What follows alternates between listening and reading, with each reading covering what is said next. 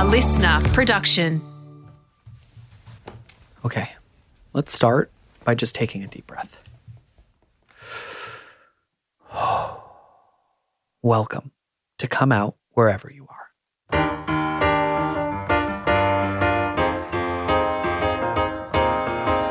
This is a safe space for curious people to learn more about the coming out experience. So, congratulations, you're now a part of our community. And because this is a podcast about the coming out experience, it's only fair that I go first. My name is Sean Zepps, and I am gay. I first came out in early 2000 when I was 12 years old, and I last came out, I was thinking about this in the car ride over here. I last came out four days ago, which feels like a really big gap for me because I feel like I'm used to coming out all the damn time. But four days ago, someone asked me what my husband's sexual orientation was. Specifically, they said, he doesn't seem gay. Is he?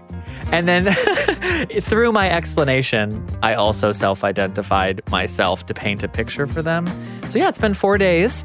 Um, today, we're welcoming a new member to the Come Out Wherever You Are family, David. I'm extremely excited. I have wanted to talk to David maybe for five years. So, this is a big moment for me. Pat myself on the back.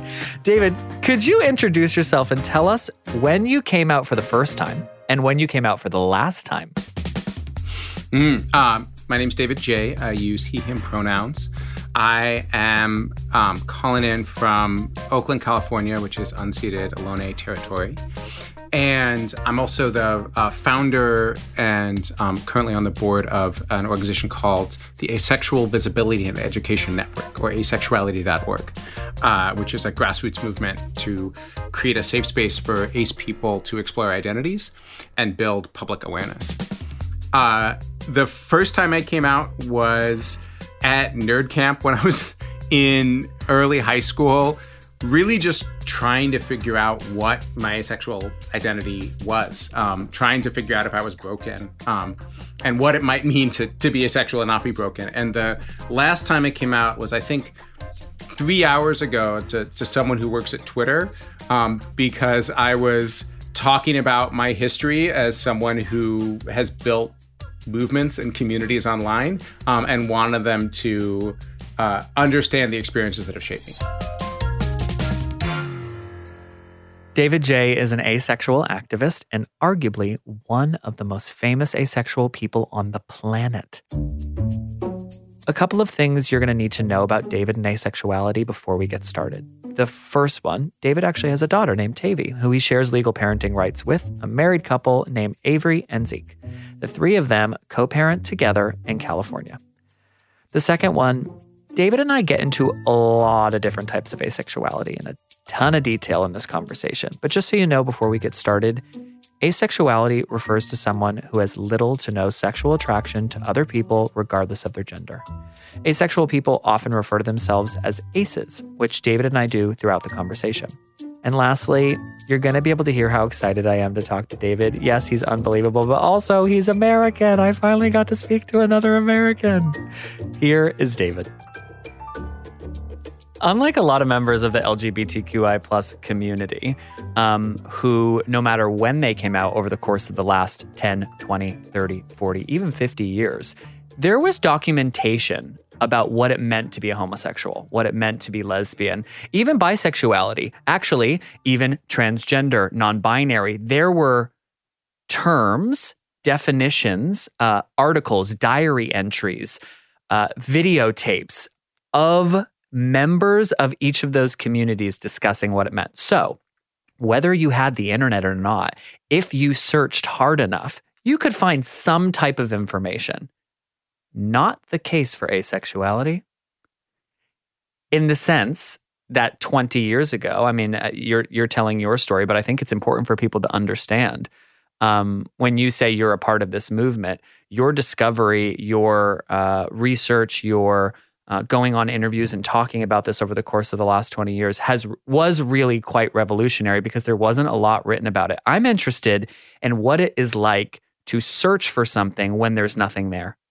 I I remember so I, I went to the search engines at the time. This was I was in high school in the 90s. So mm. I'm going to Yahoo and I'm typing in the word asexual And what I get are papers about plant biology. No, you do not. Or papers about mm. like amoebas. So the first community, the first community for asexual people, which actually which predates the one I started by about eight months, um, was a single threaded email list on Yahoo called the Haven for the Human Amoeba.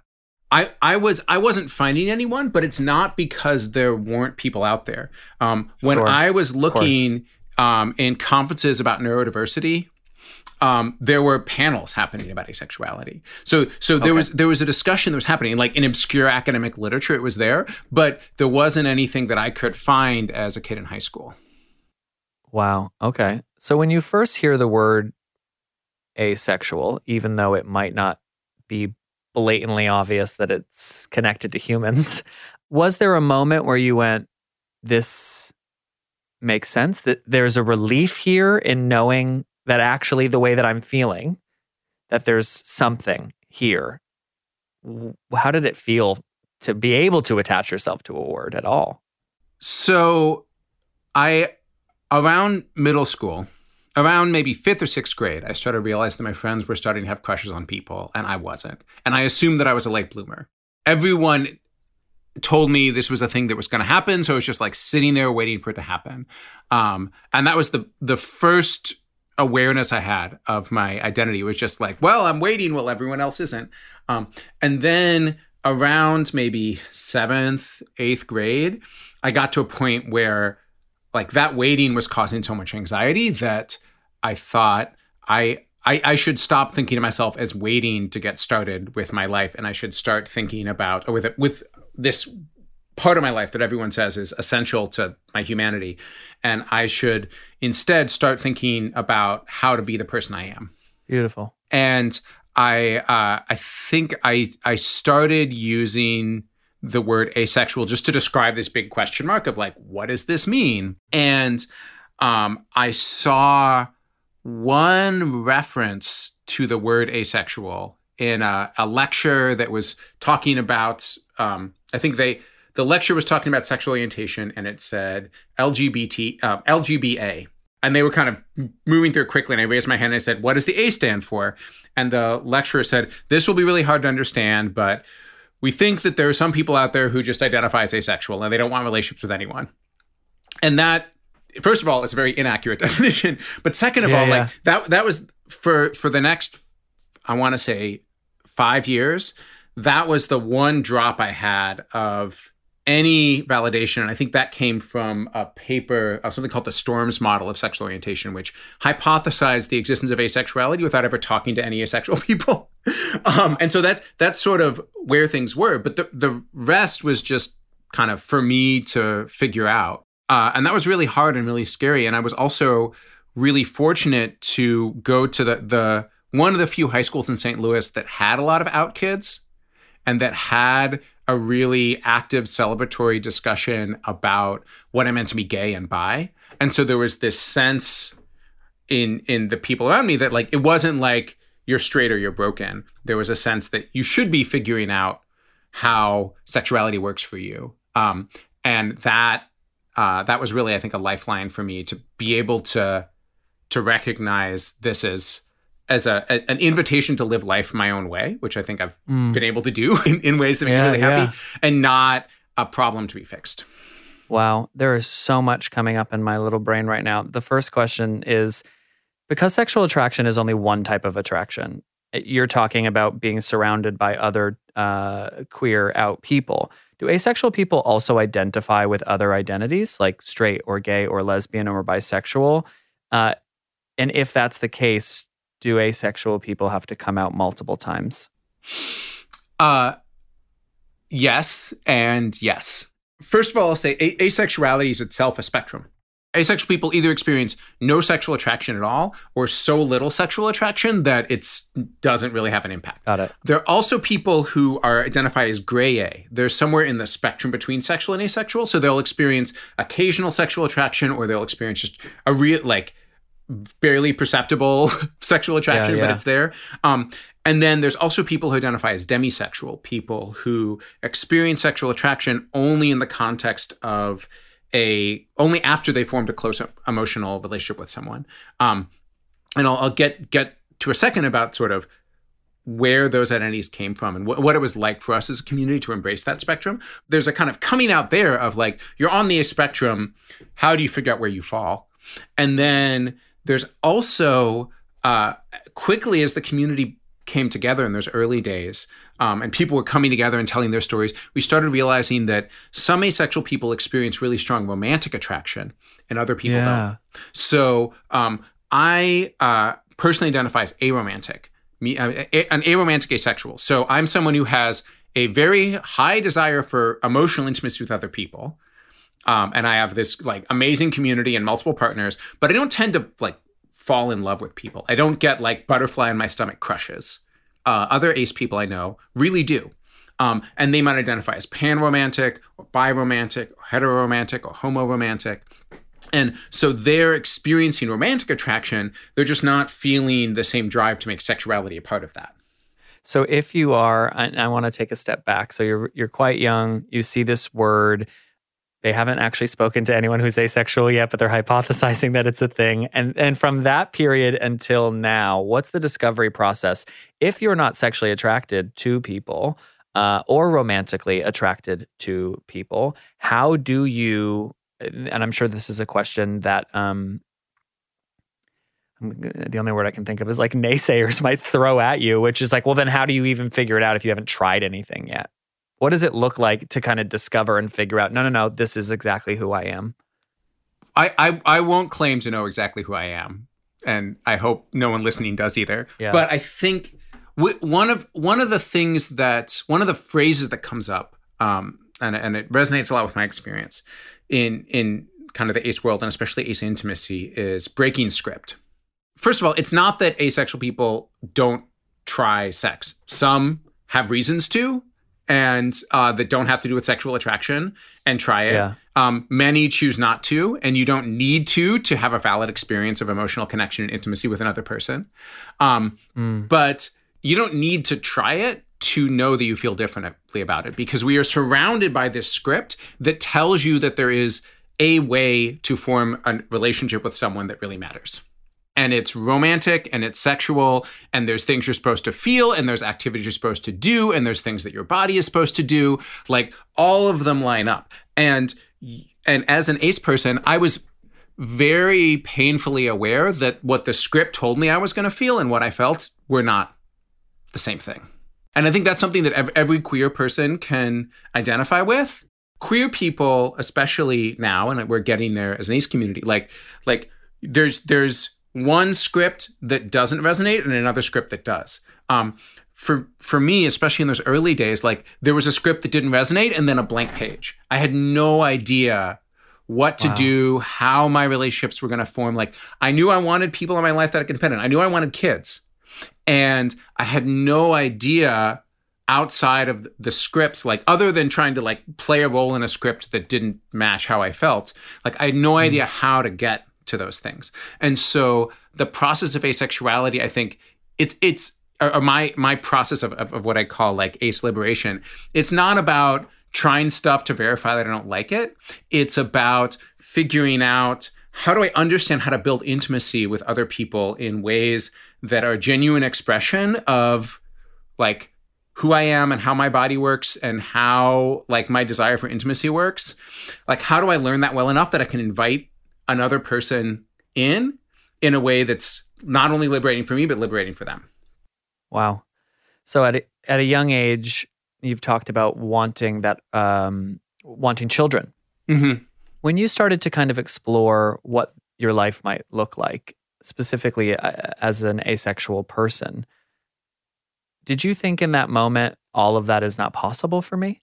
Was there a moment where you thought, shit, maybe I won't be able to find a relation like how how am I going to find a relationship and if I'm asexual maybe I won't be able to have children I'm I just want to hold space for if I, if that's something you knew you wanted is there this massive disconnect for young people who are exploring what it would be like to be asexual if they're going, damn, maybe those aren't options for me? There, there's, for me, there's this simultaneous narrative of like paralyzing fear and radical hope. I was lucky enough to have queer elders in my life. And I looked at what they had been through and the the ways in which they had managed to live lives that had felt completely impossible to their younger selves and i was like okay like this like in the queer world this happens right like th- this happens in ways that that make what i'm struggling with for my like fairly privileged cis white male place like make it look like nothing. Or not like nothing but like like the put it in perspective. And so i think i i had this i had this deep belief that something radically unexpected and unimaginable was possible. And i had a really deep fear that it just wouldn't happen. I think like up uh, up until the moments when it did and and through the moments when it was happening um that I that I was able to kind of live that uh, like step into that life that I didn't know how to imagine. Um, I think that's something that I know has resonated with a lot of other ace people. Um, mm. Is w- there is there is such a profound and resonating story that we are destined to be alone forever, and uh, despite what feels like this this growing and beautiful kind of tapestry of stories about how that's not true that come out of our community. Um, and I think intersectionally come out of the queer community more broadly. That's something that everyone grapples with. Um, and I think it's something that uh, as ACEs we're grappling with on, on a systemic level. Mm. So you're surrounded by uh, queer people at a young age. Um, you seem to have a an aura of hope in everything that you say, which is beautiful. When you first started to talk about this and explore it with other people, what some would deem like the coming out experience, I'm exploring what it would be like to refer to it as welcoming in potentially. But for you, what are those first interactions like? Who were they with? How old were you? And how did they respond when you said, I think I'm this? I was in middle and early high school. And I remember thinking that I didn't know how to talk about this with other like with straight men um, because there was such a strong like taboo against emotional disclosure and also um, like se- sense of like gender performance around sexuality. I was like, that does not yeah. feel safe. yeah, me, good. Right. Um, at first, I didn't feel comfortable talking about it to straight women um, because I was afraid of their sexuality. Like I, I was terrified that someone was going to be attracted to me, and I got over that. I think pretty quickly as as I, mm. but like I didn't know what sexuality was. I didn't know yeah. what it did to people. I knew it could hurt people. I knew it like made people behave in ways that were strange and confusing. I knew that it had the power to destroy my friendships if I wasn't careful. Yeah. And I was like, I need to stay away from this. So I talked to um, I talked to queer women. And I remember having these conversations where they would kind of like talk about whatever girl they had a crush on and the like small drama of that. And then i i would talk about like what even is sexuality? He- hearing them talk about their sexuality was a really important part of how how i learned this language that i felt like the rest of the world was speaking they didn't know and and so the the first places times where I came out were like that. But this is something that I've I've seen as a theme when when I go to a meetup with ace people, like people will talk and joke about sexuality a lot, but there's there, there's one of the dynamics is almost like a team of anthropologists getting together and being like, "Can you believe like the crazy stuff we saw? Like people can be sexually attracted to someone they think is ugly. How is that a thing? Like, yeah, um, wow. And so so there there's this kind of need to just understand how to navigate this thing in the world around me so I could feel safe.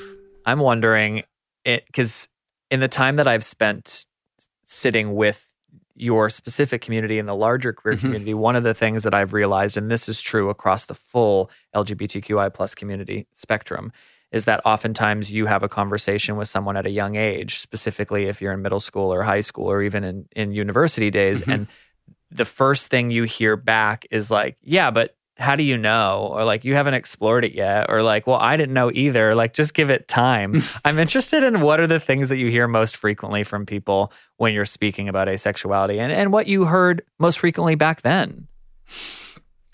I think that there there are a lot of similarities. like just give it time. Um, this is a phase that you'll get over. There is mm. a lot of uh, people thinking that you need to try it or thinking that the right person will gonna will come along. Like uh, I, I I think of it some as as the the green eggs and ham logic of like you you just you just haven't found the sexuality for you yet, and yeah. when you do, you'll be wow. a complete person. Um, tragically, there are also people who see it as a challenge, who see it as their job to fix an asexual person. Um, and we see aces who are um, targets of violence at times because of that. There's a larger conversation mm-hmm. around where asexuality sits within the LGBTQI plus community. And what's fascinating um, is that there's actually an intense similarity across each of these letters in our experience with others, allies or non allies, in their desire to assist us, you use the perfect words, in being whole. Mm-hmm. Well, you're not complete until, oh, you mm-hmm. haven't had sex yet? Let's find you a man. Mm-hmm. Let's get you laid so that you can be an adult, so that you mm-hmm. can be the human. I find it really interesting to hear you use those words. It's like, okay, you're asexual. Good for you. Thanks for telling me. Um, let's figure out if this is true. Like as if Harriet the spy, like Sherlock Holmes is going to come and assist you in in finding out your truth and that's fascinating to hear you articulate it. Uh, do you feel that asexual people need to come out in the sense and let me just iterate this because mm-hmm. I, I, I want I know everyone's case is very different. Oftentimes with sexuality um you have to identify you have to tell your parents usually. I have to tell your parents who you are so that they're going to be aware that I'm going to be in relationships with X type of people. Well, mm. if hmm. you're asexual and and you're not interested either in romantic relationships or sexual relationships, when does it need to come up that you're asexual? Let me let me think about the when I told my parents, um, when I told people in my life and why mm-hmm. it mattered. Uh, so I, I, I told my parents um, my freshman year of undergrad. And I told them because I was about to start this website, asexuality.org, and I was about to start to more public, really to, to yeah. try to find more people like me. Like I still had never talked to another asexual person. Um, and I had mm. been through this really long, hard road of trying to be okay with myself. And I I kind of knew that other people were out there and I wanted to talk to them and I wanted them to not have a hardest as hard a time as I had. And uh, so I told them, and their response, uh, and they generally have been amazing and really supportive and, and great. But I think their, their response at that point was, first of all, it wasn't surprising. Like they'd seen me having a bunch of relationships that were really close but not sexual in high school, so they knew something was up. And yeah. uh, they were afraid that naming it as an identity meant that I would limit myself. And okay. it was my job over, you know, I took that sort of as a challenge over the next few years, and I think did this really successfully. Um, to to show them how uh, having a term to articulate my own experience was opening possibility because it allowed me to authentically communicate who I was and where I was coming from, and it allowed me to break out of that script. Mm. Um, it wasn't cutting off possibility; it was opening up possibility. And I think that's the uh, the the sort of reason to to come out is at least at least it has been for me is that there are a lot of expectations of sexuality that are put in our bodies. And sometimes those get in the way. Sometimes they get in the way of how friends want to socialize us, with us, what they want to joke around about. Um, sometimes they get away get a get in the way of how we talk about liberation and what we think liberation and what we think liberation of pleasure in our bodies looks like. Sometimes they get in the way of our ability to form intimate relationships with the people that we care about, um, or mm-hmm. who like we're drawn to and and want to form close relationships with. And so it, it becomes difficult to navigate life with a bunch of untrue, the weight of all these untrue expectations constantly on you. And the and for me coming out as asexual has been a way to just let people invite people to release those expectations and embrace a new set of them. Wow. Whoo, my mind is blown. I, just so we can dissect and paint a picture here, because uh, I'm just trying to kind of imagine the day to day situations that we all mm-hmm. experience when someone says, You think she's hot? Yeah. You got a girlfriend? Mm-hmm. Uh, mm-hmm. You know, exactly. big tits, huh? And, and as a gay man and as an asexual man, that is troubling. It's mm-hmm. really hard to sit there and just go, hey, yeah, cool. And then you're made to feel less than inadequate um, in some situations not safe. In other situations literally forced to lie to masquerade mm-hmm. to act. And so what you're saying for anyone who might not have had a similar situation is by putting a label to it by identifying your truth with others you can create a safer space in conversation with people who care about you. Is that what you're saying? Yeah that that's what i'm saying and i would i would also uh, this this is a little bit of nuance, and then I want to I want to tell a specific story about that. Um, Please. The uh, I I I think of the word asexual as a tool and not a label. Like wow. the the point is to give someone just the the opening word of a story about who I am. And if they really care about who I am, they're going to want to hear the rest of that story. And like that mm, story is not mm. going to look the same for me as it does for every other asexual person out there. Like the the way that I like where I am on the asexual spectrum, where I am on the romantic spectrum, what expectations of sexuality I put in my body and how I navigate about that, like all of what my intersecting identities are, all of that is going to shape what the word asexual means for me. So so just naming that it is inviting a story it, inviting people to understand who I am, but it's not the end of that by any means.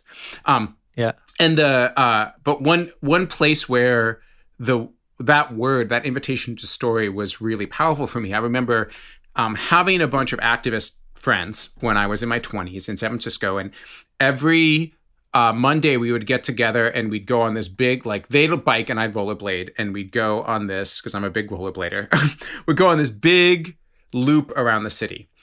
And I was out as asexual. We, we went on the big loop, they would talk about their love lives for like half of it and would just like it would sort of be gossip and processing of things going on with various partners or crushes or whatever. Yeah. And for a long time, I was like, oh, we're like I felt excluded from that conversation.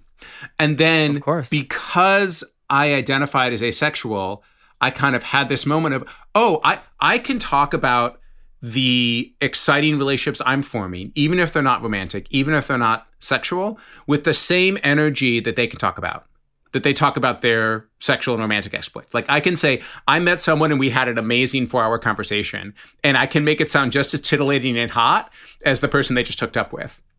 And sure. uh, be, because I have this word, because I can let them know that this is how I'm experiencing intimacy, and that intimacy is just as worthy of celebration.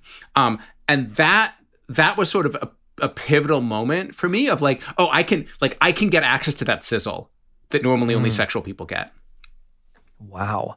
Are queer people more accepting, uh, more understanding, more inquisitive than non queer people throughout your experience? Y- yes. And there's a speed bump. Talk to me. queer people, like, have the vocabulary and like have have the reflection on personal experience like so much of the experience i've had as an ace person and the experience that many other ace people have like rhymes with queer experience yeah. that I think pe- it, it, really resonates. Um, and I, I, identify as queer. Many um, other aces in our community identify as queer. Many of us have intersecting queer identities of various sorts. Yeah, yeah. So, um, so there's a lot of overlap there, and there's this speed bump, which is that I think a lot of p- queer people see sexual liberation as the defining project, one of the defining projects of queerness and they don't see at first blush where asexual people fit in a narrative of sexual liberation. And I remember when I was very young, there was even a like like I'd show up at the at the campus queer alliance in undergrad and be like, I'm asexual and I want to help out and like be an activist and join your group and do all this stuff. And there the the the folks who ran it kind of sat back and were like, uh, we don't know if you're the enemy or yeah. if you're on our side. And I think it took a moment for them to realize that uh, unless we are liberated to recognize that sexuality is what we don't want, we can't be sexually liberated. Unless we're liberated to recognize that um, sexuality is one path to intimacy, but not the only path and not an essential path and that it needs to needs to fit in this broader spectrum of all the ways that we can connect powerfully as people like um that uh, that we we have an incomplete picture of sexual liberation, and so I think w- once once people can see that, can see how how we're part of a liberatory project, then everything works great. Beautiful. I asked literally for that exact reason. As a member of this community, I completely understand. Um, uh, there's a perception of inclusivity uh, that I think a lot of straight or allies have about us. Like, mm. you seem like a special group. You all seem to support each other online. It's so wonderful. But there also is really negative uh, internal debate that occurs. Mm. Like, there's no one who can be meaner to a gay person than another gay person. And gay men in particular want to uh, to establish, and this is from my own experience, a hierarchy within our own community. Hmm. Uh, this idea of um, like no one is nastier to a bisexual. Than someone who is a homosexual that once labeled themselves as one, right? They look at it as a transitional period. And so I was interested in kind of understanding in that strange hierarchy if there are people who kind of aren't sure where to put you and you've answered that beautifully when it comes to sexuality. But I do want to dive down a path. You keep mm-hmm. using the word we. In 2001, mm-hmm. when you create the Asexual Visibility and Education Network, how big was the we? Like that that community. You you've said mm-hmm. multiple times I didn't know anyone. You create this network. Talk to me about what it looked like. Uh, did it pick up steam fast? Did people find you immediately? And then how has it grown over the years so that that we, that group of people has solidified? I think crucially both solidified and diversified. Mm, great. And uh, so at that point, so 2001, I'm sitting in my dorm room and coding up a website to try to find other asexual people like me. And uh, I did it. I just visited my friend on the Stanford campus. And was talking about asexuality like I always did. And my friend said, Hey, we have this new thing on campus called Google. You should try it because it's a really good search engine. and wow. um, I went to Google, and the first thing I searched was for the word asexual. And that was the first time I found an essay by another asexual person. And that was this profoundly validating like I, I couldn't finish reading. I had to get up and walk around campus for 45 minutes because it it felt like such such a deep inflection point in my life to have found another person telling with this experience telling this story and uh, i i sat down to code aven right after that um, because i said okay like I, now i know i'm not alone now i know there's other people out there and, and like there's this one article but how do i find other people and as i was um, as i was coding the first version of this website, there were thousands and thousands of other people who had been through the exact same journey or a, a, very similar journey to the one I like. They had independently invented the word asexual. They were struggling to describe it. They felt like they were alone. And my website happened to come up at this moment when Google was coming into broad use, which meant for the first time you could type the word asexual into a search engine and find other humans. Wow. And so I became my website became the gathering point for all of these people. But I wouldn't say that like, you know, I I was I was the the one who like discovered the land or whatever, right? like sure. I happen to be the one who named a thing that lots and lots of people were experiencing simultaneously. And then yeah. we were able to find one another. And then as we found one another, I think the the first thing that happened was this immense feeling of validation yeah. Of just feeling like we weren't alone. Uh, and then there was this recognition of our own diversity, of seeing how ACE experience showed up differently for different people, seeing how, uh, realizing there were asexual, demisexual, and gray A people, um, realizing that there was uh, romantic attraction, and um, and trying to kind of come to grips with uh, the the diversity of things that uh, of ways that asexual identity could exist and, and other forms of identity could exist. Um, mm. And that's that's when we um, we came together as a community. I think because we'd seen a lot of the policing that was happening in the mainstream gay world, uh, we came together as a community. Um, and uh, we're talking about what happened on our forum when uh, someone would show up and they would see this community for the first time and they would post a really long like they post their life story they'd say i can't believe i'm not alone here's all the thing i've experienced things i've experienced am i asexual like they, they would they would want us to tell them yeah can you tell me if i am please and uh, we came together and said uh, we want to have a policy of never answering that question of saying it's not our role to tell you what your identity is i can tell you how I use this word and why it's helpful for me. And if you decide to pick up this word and it's useful, use it. If you want to pick it up and redefine it a little bit, great. If you want to pick it up and then in two years you decide you want to put it down because that's your path towards self understanding, that's great too. And like, we will not kick you out of this community if you do that. We'll celebrate it with you. And that, I think, that that value that stance is is still a struggle but it's something that's in the dna of the ace community that like we're we're here to help people figure themselves out whatever words they use um, that is part of what helped words like gray and demisexual emerge because it was it was safe to show up have a shared experience and feel like the word asexual didn't quite apply to you um, and still be accepted oh that's just beautiful for some people, it seems like, uh, based off of what you've just said, that there might be a capacity for attraction to be a little fluid potentially, and it and that it can change over time. I'm just pulling a sentence you've said, which is yeah. Someone might be with us for two years and then and then take a step away. If someone was once sexually attracted or interested in others and then loses that, or vice versa, has no sexual attraction for a long period of time, they meet an individual um, is asexual something that you can kind of move in and out of, or is it? How do you respond when people ask that question? yeah, uh, I would say the the word asexual is there for anyone who finds it useful to pick it up. The people who pick it up have felt this way or close to this way for our entire lives. So there is some fluidity I think as there is fluidity in all sexual orientation. Um, but there is certainly not a inevitable fluidity towards sexuality. It's not like asexuality is is a phase until the right thing happens and then you realize that sex is great.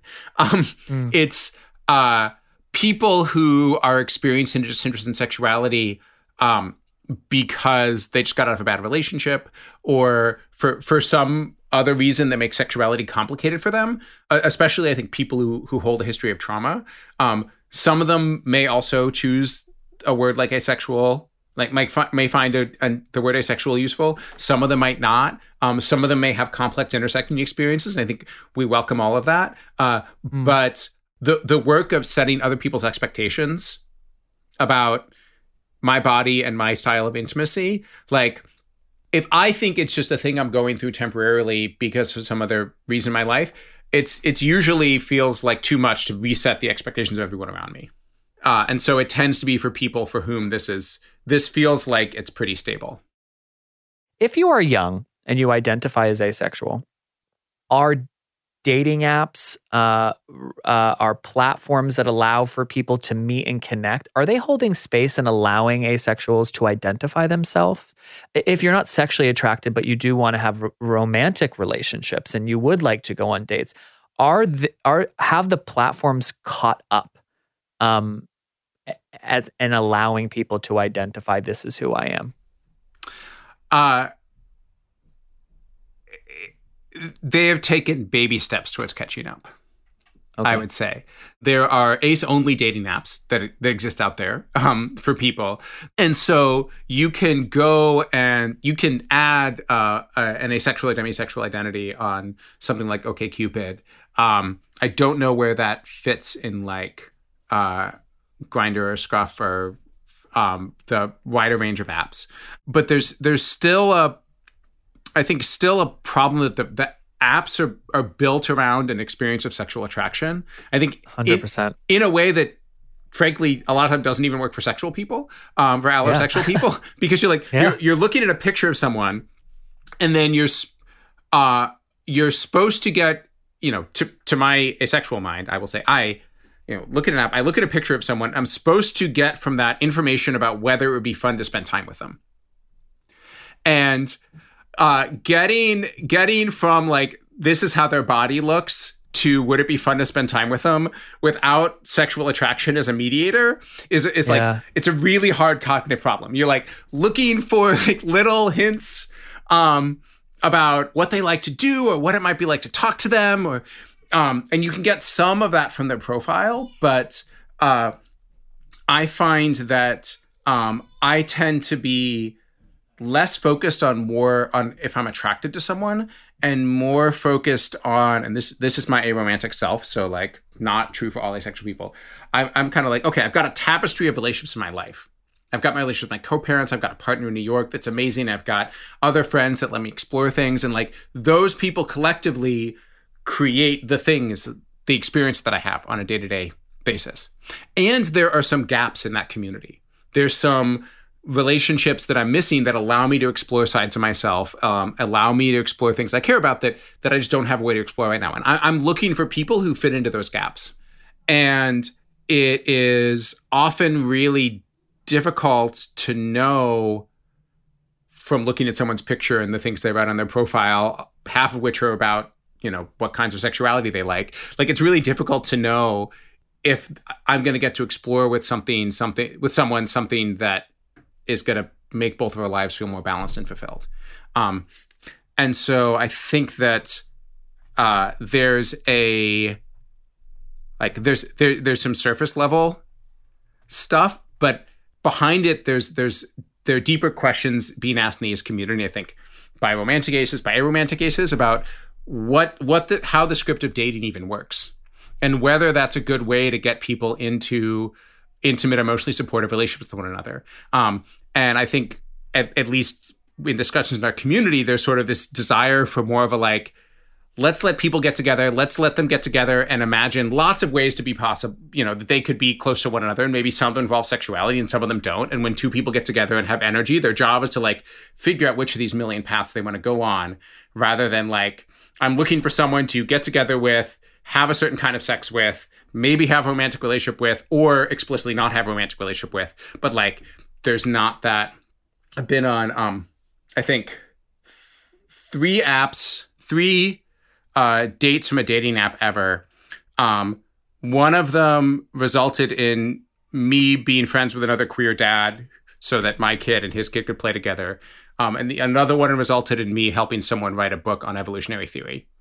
And none of them resulted in like anything romantic or sexual, and that's great. Yeah. But I want I I I, I want a, a dating world that like embraces that kind of uh, uh, complexity a little more. I got to say, it's like the fifth time in this conversation that I'm like, this is a conversation for everyone to have. It doesn't matter what your sexuality is. Everyone knows that these apps are broken in some big way. Everyone. I haven't spoken to a single human being who's like, this is perfect for me. Even the people who are going in saying, I do not want to have, I want to just meet someone. I want to connect with someone. I'm not into the sex. I've done that. I've been there. I just want to connect with someone. But you're right. The apps are broken in the sense that we're, for many people, they're they're forced to just go, would I? Could I? Mm-hmm. Am I interested in sleep? Can I imagine myself with that person instead of what happens when you meet people in person, which is you're challenged to see if you're interested in more than that. You talked about your story, so we can now specifically sit with you. You're a parent, and you um, and you are a parent with other co-parents. Mhm. Talk to me about your relationship, your journey to to, to discovering that that worked beautifully for you. We'll spend less time now, I guess, talking about the big community, but like, what's your truth? so I I grew up. Um, I'm the oldest of three siblings. I'm the oldest of twelve cousins on one side. I'm the oldest, the third oldest of twenty four cousins on the other side. So like I grew Whew. up with a lot of kids around, like a lot Yeah. of younger kids. A Um, lot. and I loved it. Like I loved the energy of being around young people. I loved uh, helping young people like explore and discover the world. I loved the energy of like wonder and curiosity and play that young people invited me into. And I remember just knowing really deep down that having kids in my life was something I wanted and also something I didn't know um, how to do. I remember being on the BART in San Francisco in my early 20s and seeing an ad for uh, a queer adoption service and just like have having this really deep emotional like I almost cried um mo- moment of like I I need to do that. I need to do that and I don't know how but the fact that other queer families are doing it means that I have a path.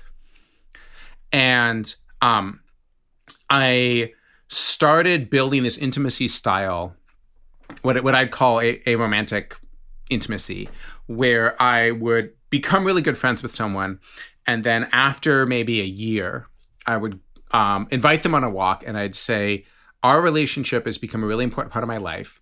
And I want us each to talk about um, why our relationship matters.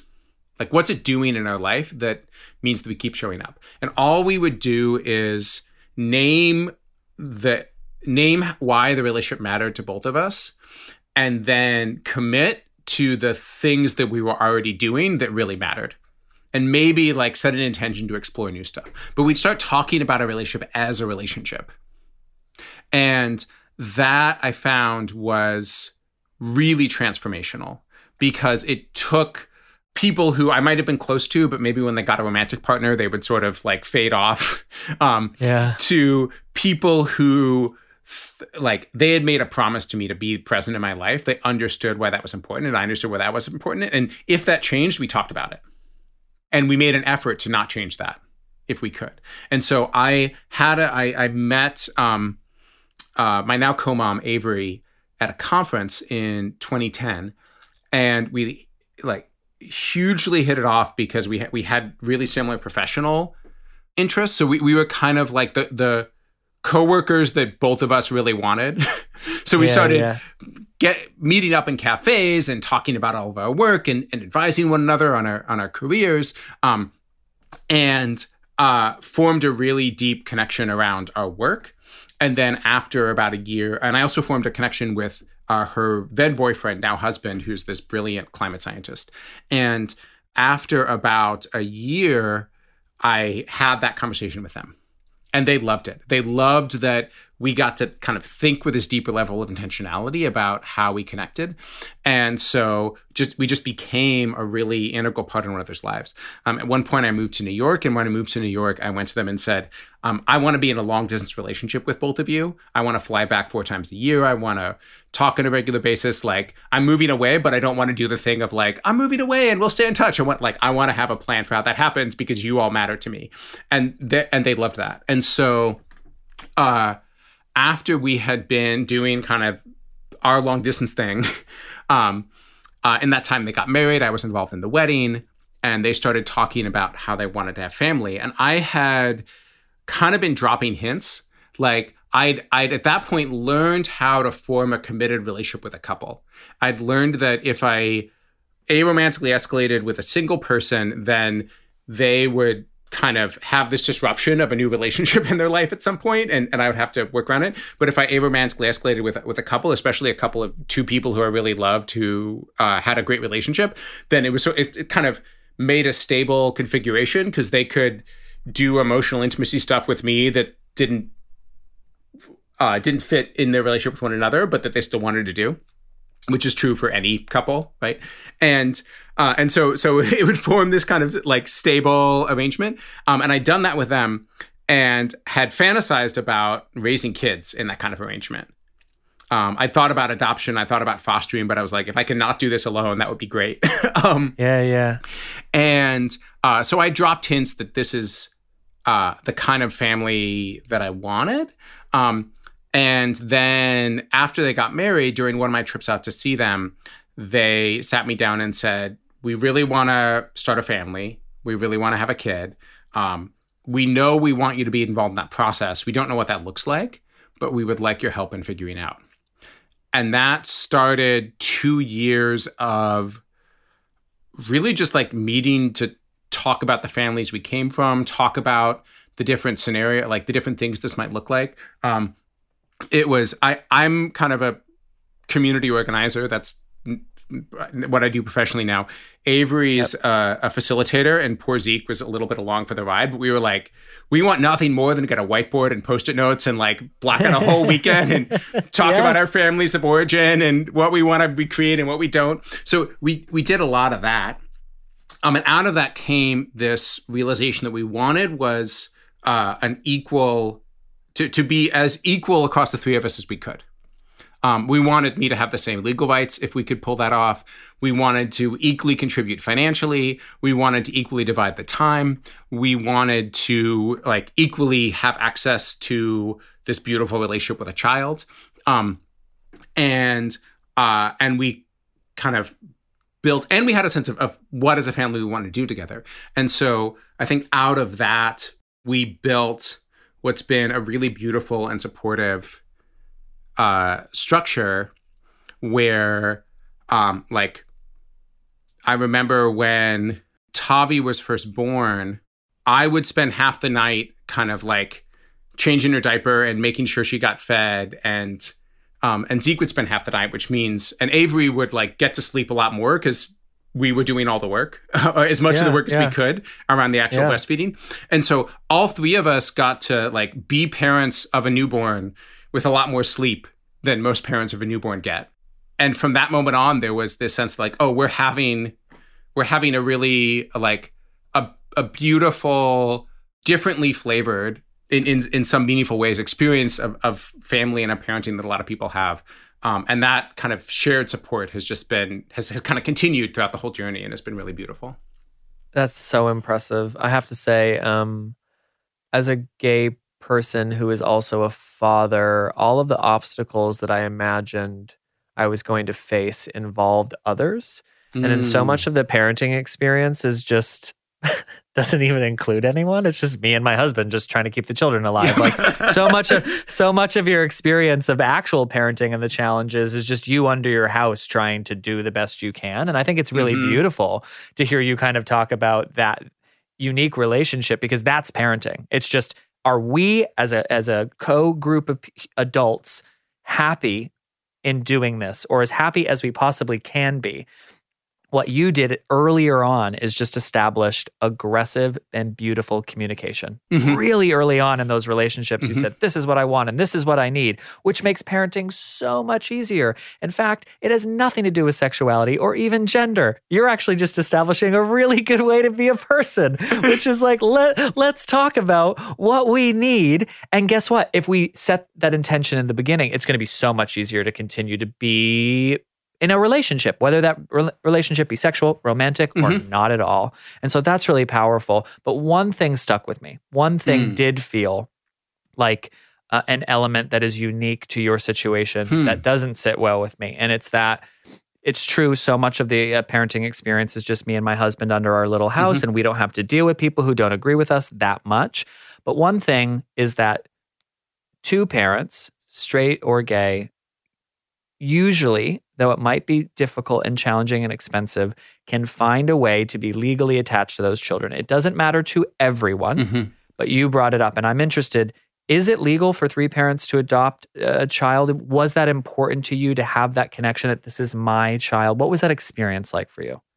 So uh, the short answer is yes. In California, I was able to adopt as a third parent, um, and I was I was able to do it because of the really hard sacrifices of queer families that came before. Like the law existed because of uh, surrogates and egg donors and sperm donors who and and the families that they had uh, were a part of who had been advocating for this, and we kind of got got invited in through that framework. Yeah, and that's so great. so I so first of all, I'll say like yes, and and with a lot of gratitude, and it was really important to me a, a little bit because there would have been an uneven power dynamic had it not been true.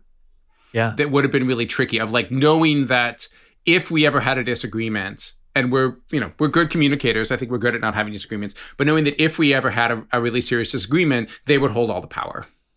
Sure. Um, and it's it's reassuring to feel like that's not the case. Um, but I think it's also it's just really helpful shorthand. Like if I'm talking to someone at her preschool and say and saying, you know, I'm Tavi's other dad. we're all three legally your parents, like that that just like they they know what to do with that. Yeah, absolutely. Um, it, it resolves a lot of questions that if I wasn't legal parent, I would don't quite know how I would resolve. Um, and it it leads people to an interesting place, and I I want to uh, want to name this too, where um, kind of like you said, the the thing that we're doing, it's it's new, but it's not really that fundamentally new. There have been queer families doing this like three parents, four parents for a long time. There have been poly families doing this for a long time. But yeah. for some reason, because we're an ace person and a mixed gendered couple, the straight people in our lives feel like this is accessible for them to think about in a way that it's not for anyone else. And we've seen this in the way that we've yeah. been covered in the press, especially how we're covered in the press relative to poly families, where um, even though we're doing the exact same thing, somehow the fact that sexuality is involved gets in the way of people seeing the like parenting and like day-to-day work wow. and relationship and benefit of just having three pairs of hands around. And so there's sure. There there's this way in which like we we almost get more cre- a lot more credit than we deserve for trailblazing when like re- really we're just following queer people who other people don't know how to think about. So just to wrap up, um, this this felt really revelatory mm-hmm. to me. A lot of the subjects that we spoke about eh, resonated with me, and I imagine resonated to the masses. So I hope it gives an insight into really not just your experience, the experience of other people who are asexual or demisexual, but also just getting people to think a little bit more about the power they have, no matter what their sexuality is, to openly communicate and question the way that they live their lives. So that's really beautiful. But for young people who are listening right now, who who are hearing your story and going, "That is exactly how I feel," hmm. or nuances of what you've discussed, I resonate with that aspect of asexuality. What advice do you give to someone who's young, who might be feeling this way inside, is thinking about telling people in their lives? Um, there are so many resources now that didn't exist when I was younger. So, um, uh, first of all, like there's Aven, which we mentioned. There are there's a whole amazing world of web comics and graphic novels by ace people about ace experience now. There are mm. podcasts like Sounds Fake But Okay that you can go and listen to. There are um, there's the book Ace by Angela Chen, which I really recommend for anyone who's curious about this topic. Like there's there's a lot of ways to go and find stories. And I think it's it's critical to find those stories because I think we still live in a world that tells you that if you are not drawn to sexuality the way that everyone else, or not everyone else, if you're not drawn to sexuality, um, then you're broken in some way. Mm. And uh, we're told so many stories about how that means we're going to be alone, about how that means that we're not really in touch with our bodies, that we're not really liberated, uh, about how that means that we're failing at uh, we're failing the expectations that are put on us. And i think we owe it to ourselves as ace people to dismantle those stories and to, to, to find the stories that challenge that narrative that challenge those assumptions and like like just bathe in them to feel okay about ourselves. Mm. and to have inspiration to figure out what kind of stories we want to write. Wow.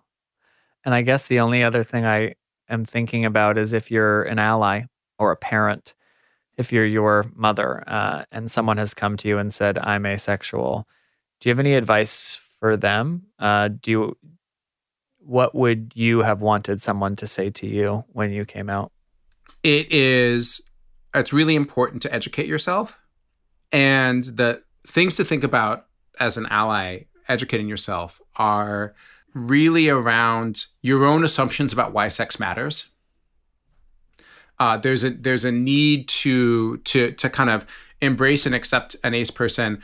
There's there's a need to to kind of unvelcro sexuality and intimacy, mm. and like recognize how those two things can be different, and also recognize how make letting those two things be different is really hard in the society we live in, and it's something that someone's going to need support around. Um, and that's where I think a, a, lot of the stories I mentioned are, are still helpful to, to, understand how to do that. Um, and uh, I, I think it is important to recognize what assumptions of sexuality are put on the body of the person you're supporting mm. and to see their journey of liberation moving away from them. Perfect. Great. Thank you so much. This was really, really special. I appreciate it. Thank you.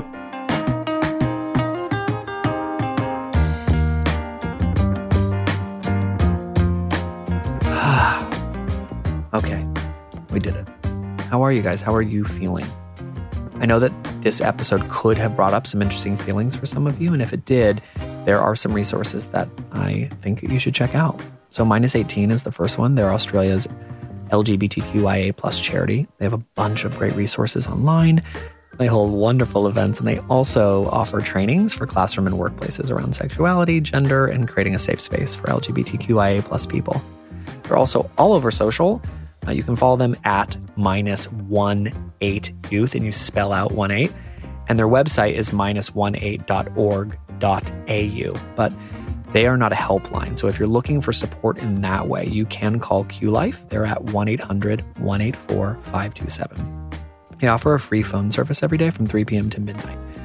Um, so if you want to talk to someone about your gender, your sexuality, your identity, relationships, any feelings, that's a perfect place. But if you're feeling really anxious and you're not up to talking on the phone, that's fine. They do have a web chat at qlife.org.au. Lifeline is also available 24 hours a day for crisis support and suicide prevention. So their number is 13 11 14. If you want to be part of the Come Out Wherever You Are community, you can follow us on Instagram at Cowya Podcast. That's C O W Y A Podcast. You can also follow me. Uh, my handle is at Sean Szeps. That's S E A N S Z E P S. Come Out Wherever You Are is a community. And I want as many people within this community, the LGBTQIA plus people, allies, friends, curious folks. I want everyone to have access to this powerful network of people. And the best way for that to happen is for you to share. So if you liked this, you can share a link in your group chat, text message, put it on your Instagram story, a little swipe up link. Do whatever you want to help get the message out there.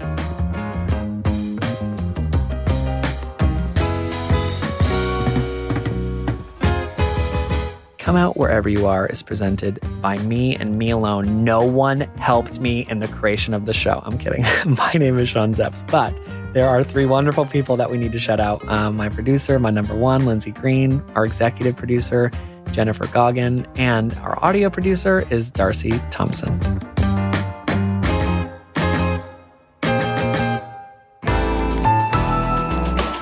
Listener.